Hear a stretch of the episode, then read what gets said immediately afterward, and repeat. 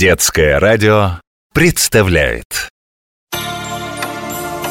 Ушли шагами мелкими, не говоря пока Отмеренные стрелками и годы, и века. Но в прошлое туманное мы сможем заглянуть. Туда часы карманные укажут верный путь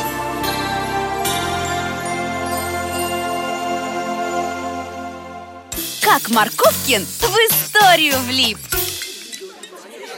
В 1633 году Галилео Галилея признали еретиком. В те времена это было страшное обвинение.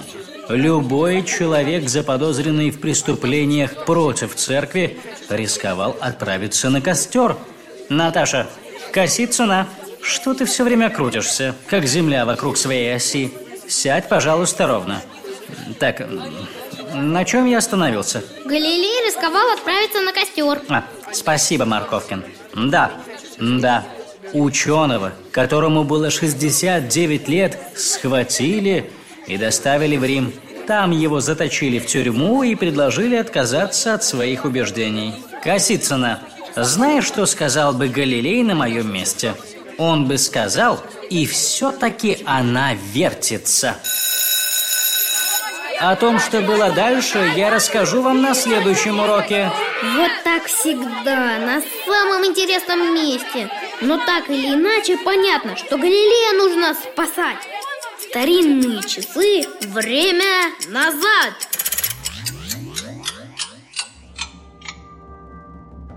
Да, местечко не из приятных, сыро.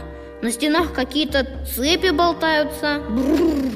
Эй, есть тут кто-нибудь? А, явился подлый тюремщик.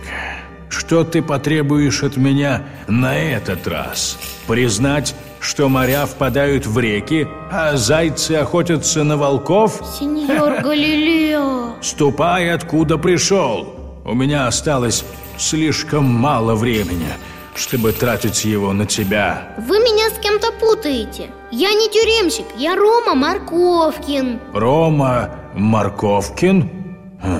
И зачем сюда пожаловал? Я из четвертого Б. Пришел, чтобы вам помочь. Помочь? Мне? Чем же ты можешь помочь, если даже мои бывшие друзья, влиятельные люди Италии, сегодня делают вид, будто не знают меня? Впрочем, я их не осуждаю. Никому не хочется оказаться в тюрьме. А что, если совершить побег? Я могу отвлечь охрану. Я слишком стар и немощен. Далеко мне не уйти. К тому же, бежать означает показать, что я испугался. И кого? Самых распоследних невежд? Вот вы знаете, молодой человек, что Земля вращается вокруг Солнца, а не наоборот? Конечно, знаю. А они не знают. Скажу больше, не знают и не хотят знать. Вот двоечники. У нас бы мигом на второй год остались. На второй год? Ха-ха! Ай, таких, как я, они бросают в темницу не на год и не на два, а до конца дней. И это считается проявлением милосердия.